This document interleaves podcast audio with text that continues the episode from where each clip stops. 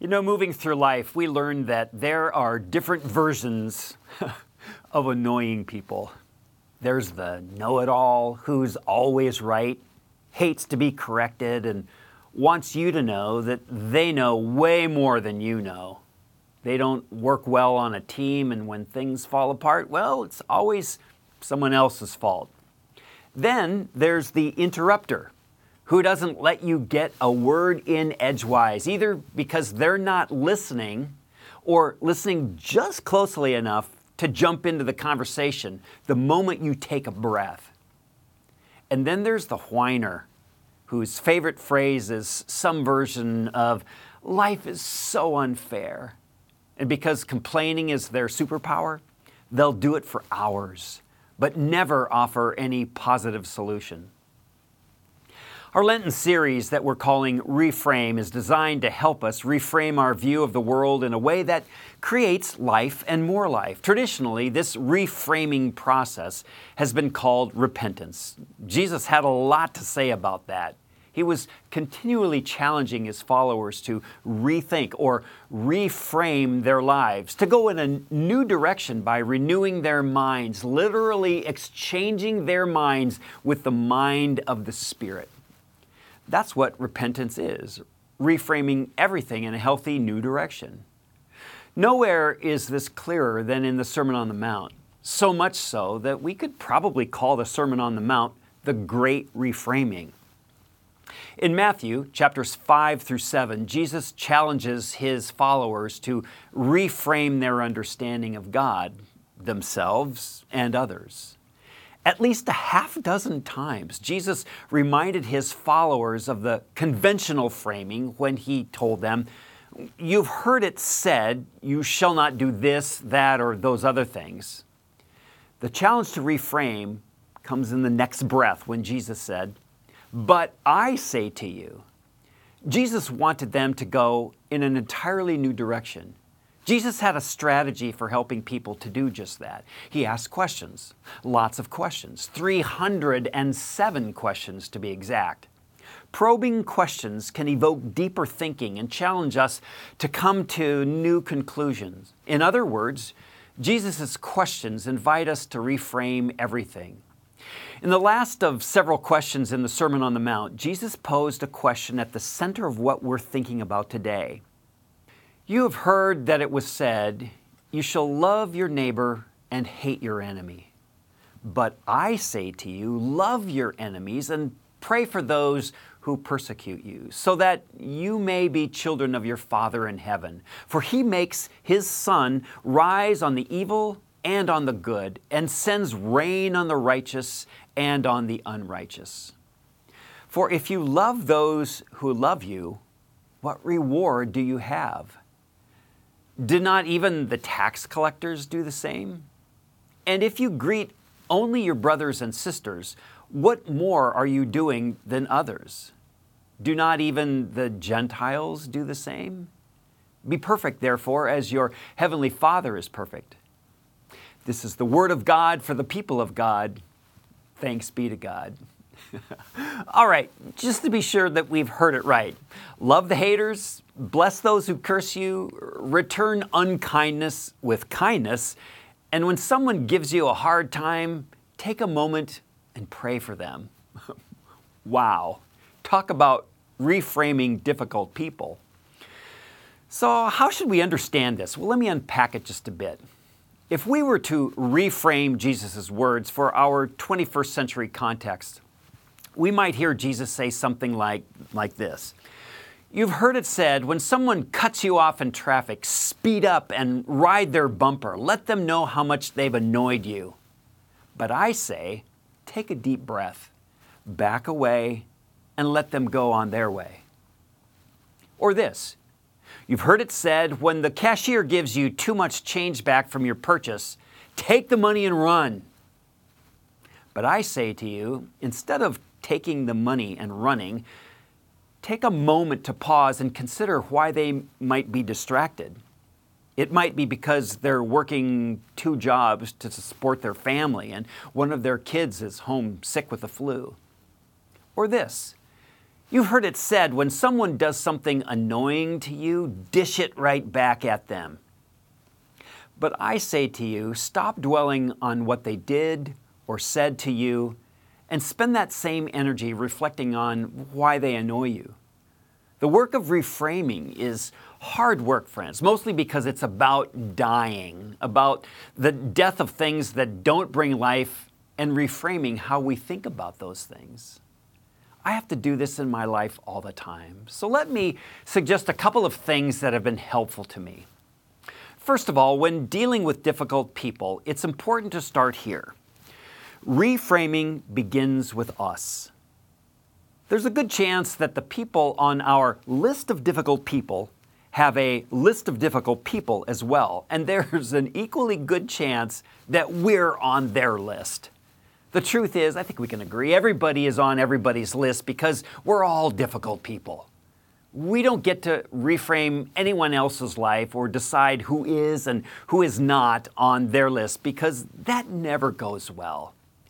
The rethinking that we're called to do begins with each of us asking ourselves what we can do to move toward healing and experience more compassion and bring more life to every relationship. In the recovery community, Alcoholics Anonymous and Al-Anon for families, this is known as keeping your side of the street clean.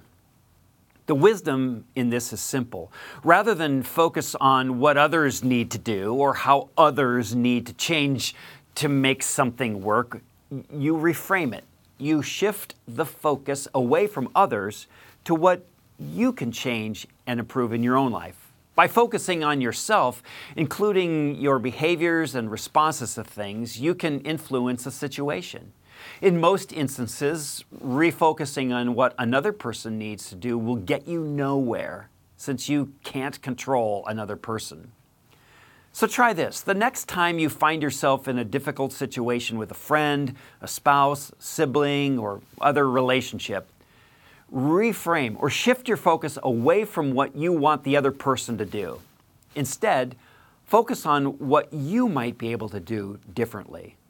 Are you able to change your response? Can you reframe your perspective? If so, you may find that the other individual will respond to you differently based on your changes. When we do this kind of reframing, we come to grips with the reality that we really don't like the know-it-all because we often feel insecure about what we don't know. We don't like the inter- interrupter because we think what we have to say is way more important. And we may not like the whiner because we don't feel as free to complain about things in our lives. Reframing begins with us. Second, difficult people are created and loved by God. So let me ask you something. I want you to bring to mind someone you find a wee bit on the prickly side. Imagine them standing on an elementary school playground, maybe the monkey bars or the swings, doesn't matter. Now imagine them standing there, but standing right next to them is Jesus. And Jesus has his hand or their his arm around their shoulder, and he's comforting them because they are, just like you and me, hurting. They're broken by the world around them. It's not an easy image to hold on to, but it creates some common ground when we do that. And when we stand on common ground together, the view changes. We learn on the first page of the book of Genesis that God created humankind in God's image. That means that every person we encounter is created in the image of God, every person. Our family members, our barista, our, our coworkers, our bosses, and our daughters and sons-in-law, all created in the image of God. The guy who cut us off in traffic two days ago that we're still thinking about, the woman arguing about a twenty cent coupon in the checkout line right along with the frustrated cashier, all of them are created in the image of God. Everyone is carrying the breath of God in them, despite how they act and what they do. Each person has unique strengths and purposes and potential that, that were placed in them by God. If you're a parent or a grandparent, at some point, you've looked into the face of your son or granddaughter, and, and you were just blown away with love. You've been a- amazed by their uniqueness. God created every person with love and care. When that becomes the lens through which we look at others, a kind of love begins to grow.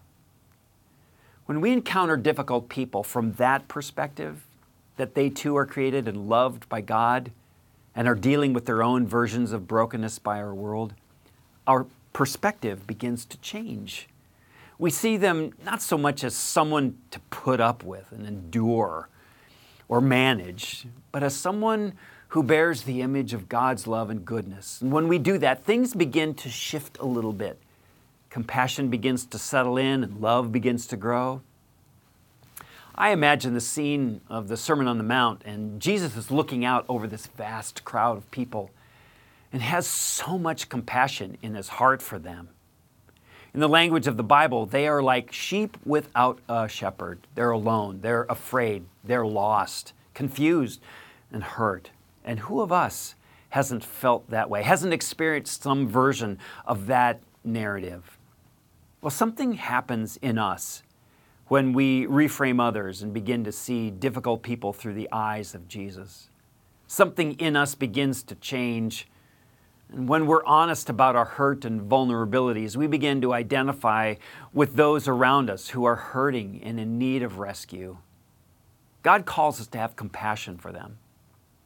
And when we start with compassion, that allows us to reframe challenging relationships. The good news here is that even difficult people are created in the image of God and loved extravagantly by God. God knows us completely.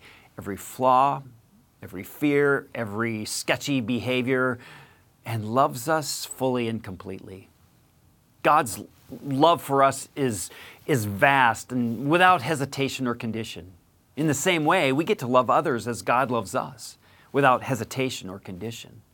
We get to make that our life's work, loving others, especially difficult people, those we don't agree with and people who don't seem to care. But you might be wondering, how does that work? How do we do that? Well, it only works with the Spirit's help. So how do we, how do we make all this practical? Well, first of all, let's try this. Spend a few quiet moments reflecting on a short list of people who tend to make life challenging for you. You might even want to write their names on a piece of paper, adding just a, a word or two to remind you of what's so challenging. Then as you look at that, that list, ask yourself if there's any way possible that, that they're doing the same exercise and your name could be on their list. Is it possible that the things that they do that bother you might actually be bothering them too? Well, finally, then pray for them. Give thanks to God that they too are created by God. Acknowledge that God is at work in their lives. And then spend some moments praying about this. Pray that God would soften your heart toward them. Ask God to open a space in your heart, to be open to them. Ask God to help you find just one thing that you could love about them. By doing that, you know what? We'll discover a great reframing in our lives, a reframing of all that God is up to. Let's pray. Gracious God, we, we thank you that you are the great reframer and that you're helping us do that as well. We pray that you would help us to, to reframe the relationships that are difficult in our lives by, by considering how we might be difficult in the lives of others. We pray that you would be about rearranging, renewing, restoring, reframing all of these relationships with your love through us. It's in the strong name of Christ that we pray, and all God's people said, amen.